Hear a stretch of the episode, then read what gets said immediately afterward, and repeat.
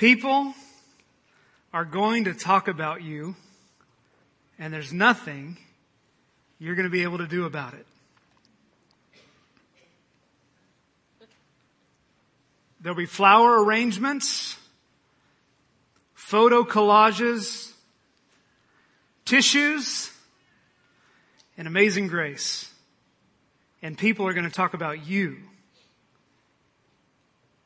They're going to do more than just talk about you. They're actually going to weigh in and value and judge your life. And you won't be able to do anything about that. Reminds me of a story Joe shared with me early in his ministry. There was a man at his church at the time named Eddie, and Eddie was coming to the end of his life and was in a hospital. The family called and asked Joe to come, and so Joe came into the room and went right up to the side of the bed. And he could tell that as he stood there, Eddie was quickly deteriorating. In fact, he, he motioned for a pen and a paper to, to scrawl something down. And, and it was his last action. After he wrote that, he passed. And just in the moment, Joe didn't even really notice the note. He had just folded it and dealt with the situation as it was and put it in his Bible. And it wasn't until during the, the funeral service and during the message that he remembered that he had that note. And he said, I actually have his last words and we all knew him and I imagine he left something inspiring for us there. And so he pulled out the, the paper and unfolded it, which said, Hey, you're standing on my oxygen tube.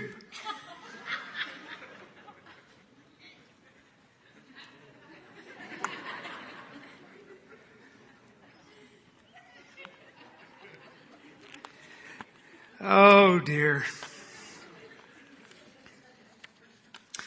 So unless you write a note, the only way you have anything to say or you can say about what will be said about you is how you live today. That's what we're going to be talking about. We're going to talk about how we can approach life in such a way that we will leave a legacy far beyond our own life. We're in this series that's called Seven. Because we believe that you can live and leave a godly legacy. And there's a statement that I am convinced about that everyone can leave a godly legacy by following Jesus in seven areas of life. And these things that we'll talk about are common to us all.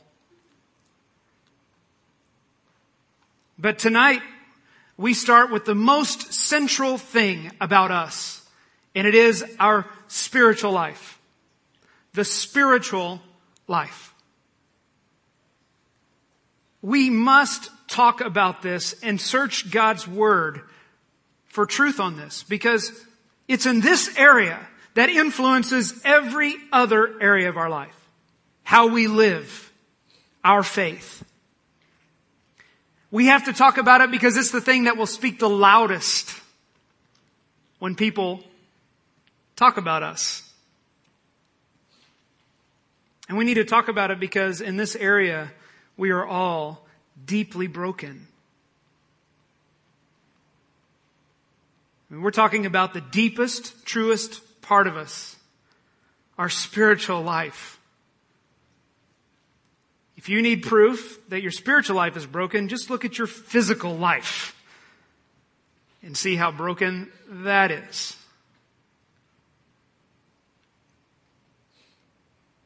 But I have a confession to make. I can't make you holy.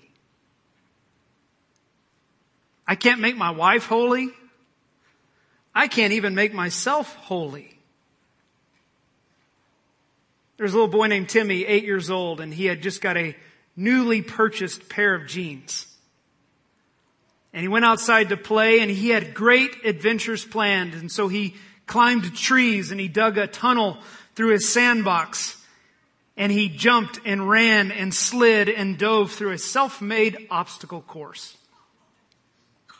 The end of the day, he had a satisfying day of play, a dirty face, and as you could imagine, a nicely ripped hole in his newly purchased jeans. So his mother, seeing this hole, thought she had the perfect teaching moment. So she leans down and turns his shoulders towards him and she says, Timmy, I see you ripped a hole in these newly purchased jeans. He turned his eyes away and looked down and said, I know, mommy. I didn't mean to. Honest. And she looked at him and she said, It's okay, sweetheart. There's a lesson here.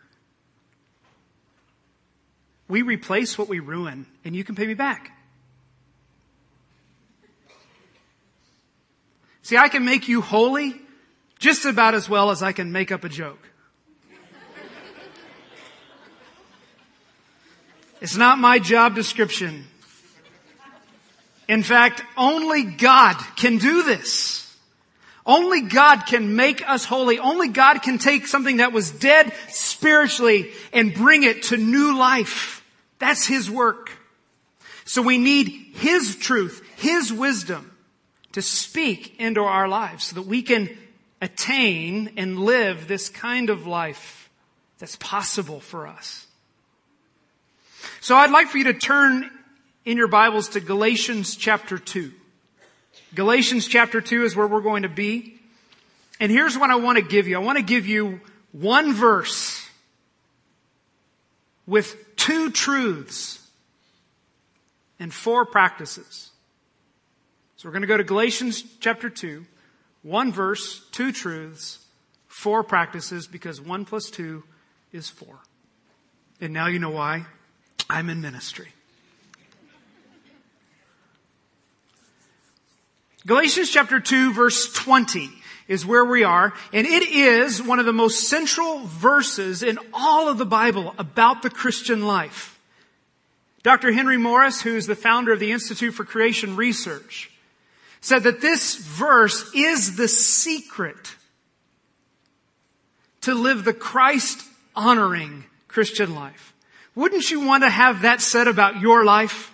That you lived in such a way that Jesus was honored by it? Well, he says this verse holds the secret, and I think he's right. So we're going to look at it closely this evening. Let me read it for you. Galatians 2.20 says, I have been crucified with Christ. It is no longer I who live, but Christ who lives in me. And the life I now live in the flesh, I live by faith in the Son of God, who loved me and gave himself for me. I'll read it again. I have been crucified with Christ. It is no longer I who live, but Christ who lives in me. In the life I now live in the flesh, I live by faith in the Son of God, who loved me and gave himself for me. I want to pull this verse apart in some sections, but first I want to let you know this is the very first letter that the Apostle Paul wrote, the letter to the Galatians. And the reason he wrote this letter was because in this newly born church, a teaching had entered it that said that you could have Jesus, but you needed to have other things to truly have spiritual life. To truly live the life that, that God wanted for you, you needed to have Christ plus works, especially works from the Old Testament. And this was confusing many people even the most mature people in the church were getting influenced by some of this teaching, like the apostle Peter and even Paul's ministry partner Barnabas. The preceding verses talk about how Paul had to call them out on getting mixed up in false teaching. So Paul wrote a central verse for us that's the foundation for us living the spiritual life. So we're going to look at it in a few parts here. First, I want to look at this first phrase, I have been crucified with Christ. It is no longer I who live, but Christ who lives in me. This is where Paul begins. Now, one of the things that you should either circle or underline is just how personal this verse is. He says, I have been crucified with Christ. I no longer live. But Christ lives in me. Paul is establishing that, that my life that I have is linked to Jesus Christ and what he's done for me. He's very specific. He says, I have been crucified with Christ. It's an interesting way to phrase that because he could have said, I was crucified with Christ because Jesus' crucifixion had already happened. He had, he had been killed, he had been buried, and he had risen to new life. But Paul didn't say that. He didn't say, I was crucified. He said, I have been. And you may have a version of the Bible that says, I am crucified in Christ. This is a very specific way to phrase this because Paul is saying there was something that happened in the past that still carries power and it makes a difference today. You see, what Jesus did for us on the cross wasn't simply get out of hell card. Here you go. The power of the cross is something that, that changes us, moves us from death to life, and then enables us to be like Him, to live like Him for the rest of our lives. Paul's saying, I am crucified. I have been crucified. And he starts there because this, it's, he starts with the basis of Jesus Christ is our life. Christ is our life. The reason I have spiritual vitality and that my life will last forever is not because of me. I'm from Oklahoma. So you know that's not true. It's because of Jesus. And it's only because of Jesus. Jesus said, I'm the way, the truth, and the life. No one comes to the Father but through me. There's these verses that Paul uses in Galatians 5 and 6 and Romans 6 where he'll talk about how he identifies with the death of Jesus that I used to be something, but that part of me died. The sin and the guilt and the shame is gone. In Colossians chapter 3, verses 3 and 4, it says, For you have died, and your life is hidden with Christ in God. When Christ, who is your life, appears, then you will also appear with him in glory. When we think about the spiritual life, guys, it is all about Jesus and the life that we find in him. You see, it's very popular to be spiritual. Lots of spiritual folks. I went down Wanamaker and got all green lights, and that was spiritual.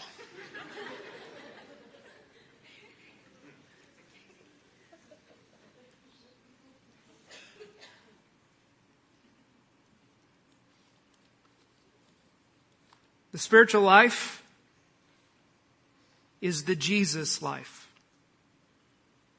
You want a spiritual, vital life. If you have been searching for the answer to your soul, it is Jesus Christ. And if you have made your way in here looking for an answer, I'm telling you, to begin a new life with Jesus, you do this. You say, I can't, I'm not finding the answers on my own.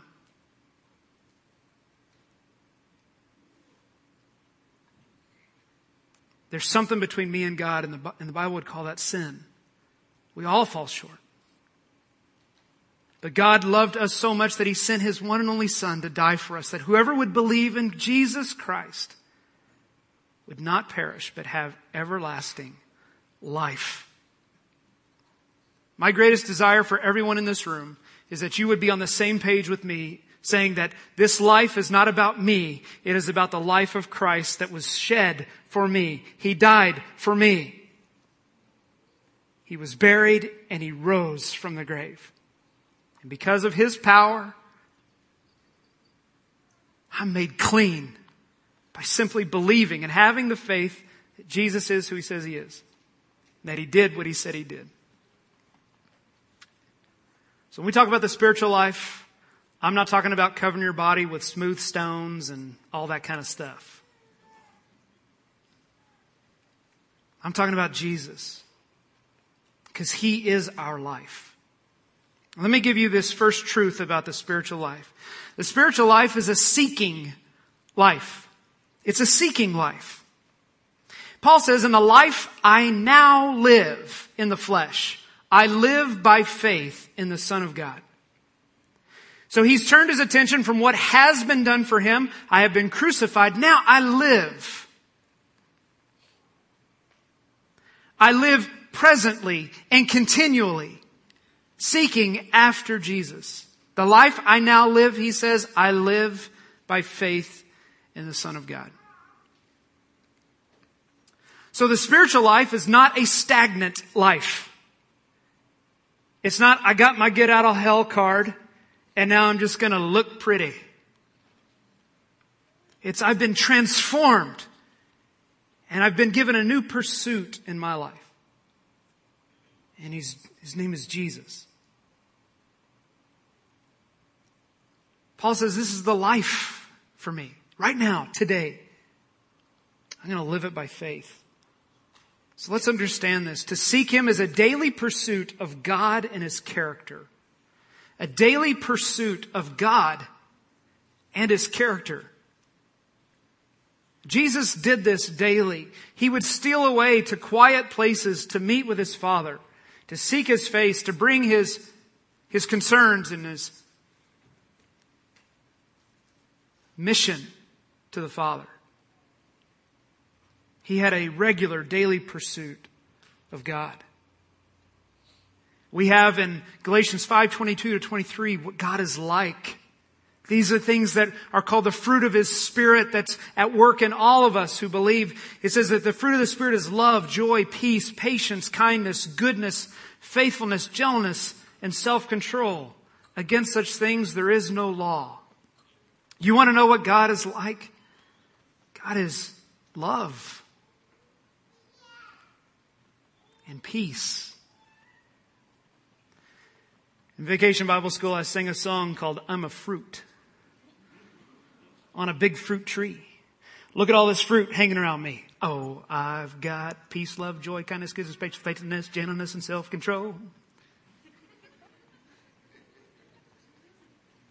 Do you know that's what you have in Christ? You see, we're, we're to seek after the one who is the perfect model of love and joy and peace and self-control and all these things listed there. And you can look at each one of those and go, ah, I'm not arrived there. But this is the life that we're to seek after. Many of you may have already known this and may have known this for a long time. So I want to share something with you that's a challenge to me.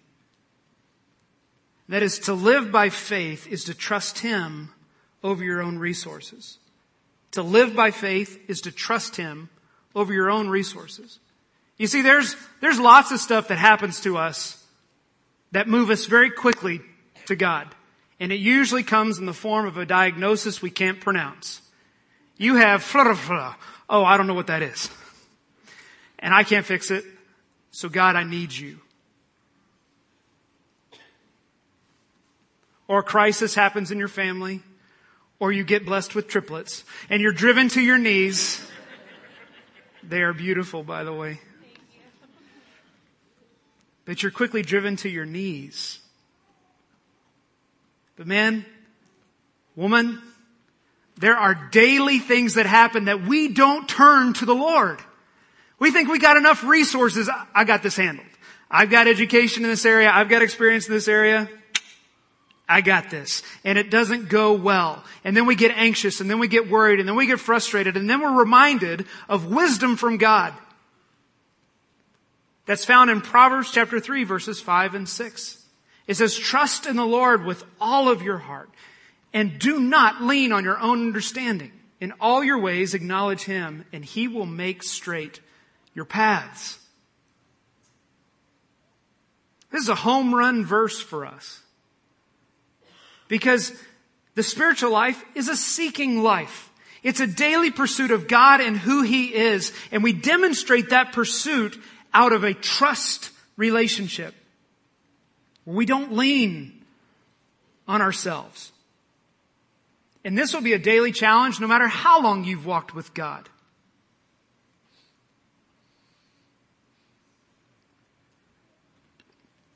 A neighbor of mine, I was uh, walking through the neighborhood and we were, we were talking and um, she told me that about 13 years ago, she was at a really uh, difficult point in life.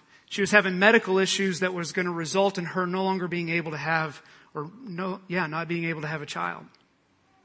And so she was dealing with a diagnosis she couldn't understand. She was dealing with the death of a dream that she, that she desperately wanted. And she was really at a low point. And the Lord brought a friend into her life who, who wrote her a letter and told her about uh, the love of God and shared scriptures with her. And she, you think she kept that letter? Oh yeah. The woman hand delivered it to her. They read it together. They cried together. And she kept that letter. Because God had shown up for her. Thirteen years later, she was doing spring cleaning just recently, and guess what she found? The letter. That day, her phone rang. It was her friend that had written that letter, who had just received a diagnosis of cancer and no longer wanted anything to do with God. What she was facing and the things that she had faced just drained her of hope. And her tank was empty. So my neighbor says, Why don't you come over? I have something for you. She says, I have this letter that you wrote me and let's read it. And they read it and they cried. And God showed up.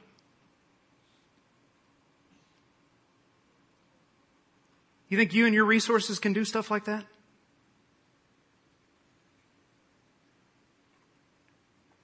That's why we got to trust Him over our resources because He never fails. So the spiritual life is a seeking life, but it's more than just seeking after God. The spiritual life is a serving life. Paul says, and the life I now live in the flesh, I live by faith in the Son of God who loved me and gave himself for me. Paul says, Jesus changed me forever. That affects how I live and how I trust. And he models for me how I should live. Motivated out of a life of love, dedicating my life to give. To give my life away.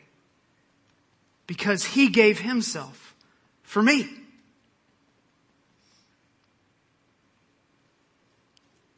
It's a serving life.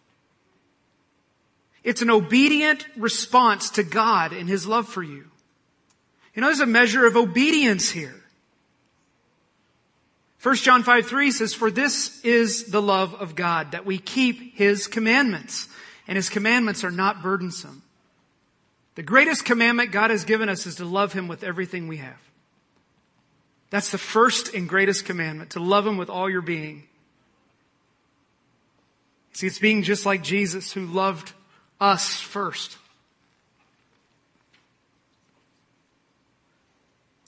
but it's to obey things commanded to us.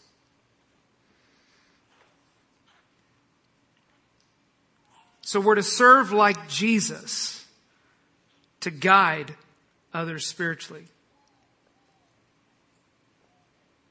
I want you involved in ministry and I want you to serve, but my heroes in this church are named Greg Kopp and Zach Wetzel. because they're my son's trail guides and they're teenagers. Every week, Greg and Zach respond, knowing that even though they are young, no one can look down on them because Jesus has changed their life. And they can live by faith and they can guide others spiritually. And so they're taking my son and they're having they're getting to help him understand his faith. Because they're there because there wasn't a grown man to serve first grade boys. Maybe it's by God's design that he would take two teenage boys and they'd say, I can guide someone spiritually because someone's doing that to me. They're loving my boy. They're my heroes. Mary Pogue has been my daughter's trail guide since she was a kindergartner. My daughter's fourth grade. There is a person showing up week in and week out, giving herself away so that my daughter can be led spiritually through her.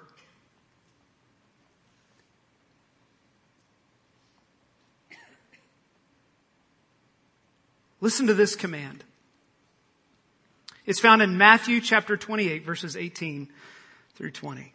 Jesus came and said to them, all authority in heaven and on earth has been given to me. Go therefore and make disciples of all nations, baptizing them in the name of the Father and in the name of the Son and the name of the Holy Spirit, teaching them to observe all that I have commanded you. And behold, I am with you always to the end of the age. Our command is to make disciples. Every person in a relationship with Jesus Christ is called to guide someone else spiritually. Did you know that? And God's not waiting for you to get better or smarter. He's saying, I've already loved you. I've already transformed you inside and out. You are already enough to give someone else guidance. One of my closest friends in this city is named Blake Sutton, and we take man walks. That's right. Man walks.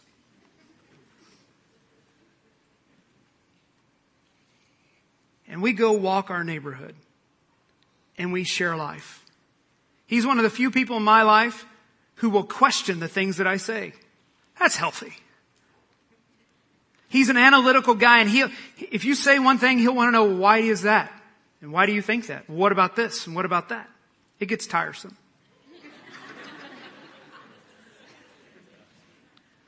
but I walk with him because he hungers to leave a godly legacy like I hunger to leave a godly legacy. We can all do this.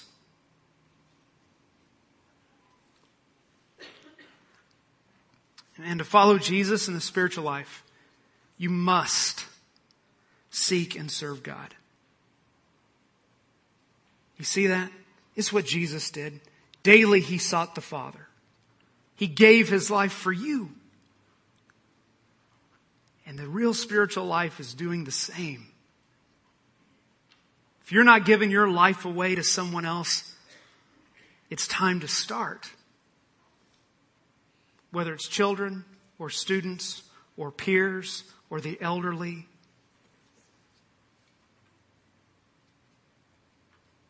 It's his command. Make disciples. So I want to give you four practices. Four practices that if you do these, it sets you up for success. Because I believe God works in a unique and special way in your life when you do them. And the first is this, that you walk daily with God in reading and prayer. Now listen, I'm all a fan of a daily quiet time. Where you carve out time in the morning or in the best time for you, and that you have dedicated time to Bible reading and prayer. That your spiritual life with Jesus goes beyond that 15 minute window. Or for the uber spiritual, 20 minute window regular conversation with God, I find that there are people that are so good with structure, they got the 15 minute deal. It's just the remaining hours of the day and remaining aware of God and seeking Him that's a challenge. Others of you are gifted in the bullet prayers of but then that daily concentrated time is lacking. And God wants to show up. He doesn't want to hide His will from you like it's some game. Guess where my will is? The more you seek Him, the clearer it becomes. Show up here. Participate in weekend worship. You think God has something special or specific for you and you alone when you gather with other believers to sing out, to hear His word taught? It's not to come hear us. Come on. You have the living God who desires to do something unique and special in this place. So it matters to be here and to participate. And then to grow with a group. My connection with Blake Sutton grew out of my small group.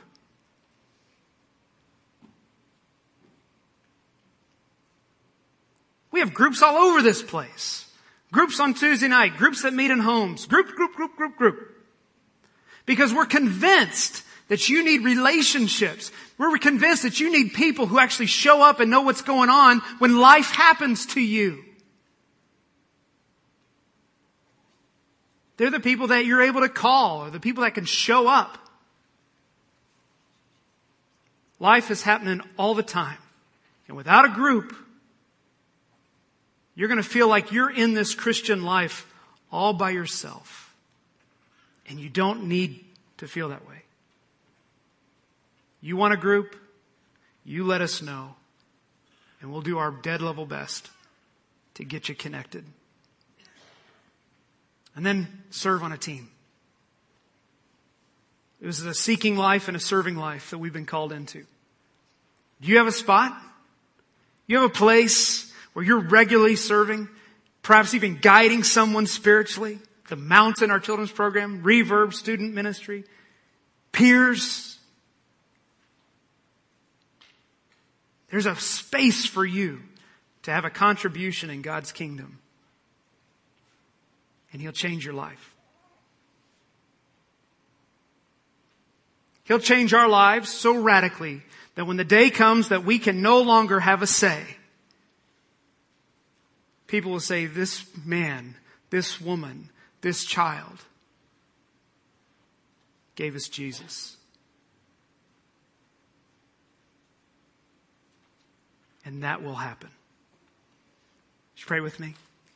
Lord, we want the summation of our life to be Jesus Christ, to live like Him, to be like Him. Lord, thank you that we can simply trust you and seek you and serve, and you make the change. You're the one who makes us holy. You're the one who sharpens us and transforms us. You're the one, God, who moves us from death to life when we believe in your Son. So, Lord, we want to respond now in worship. We want to sing from the deepest places of our heart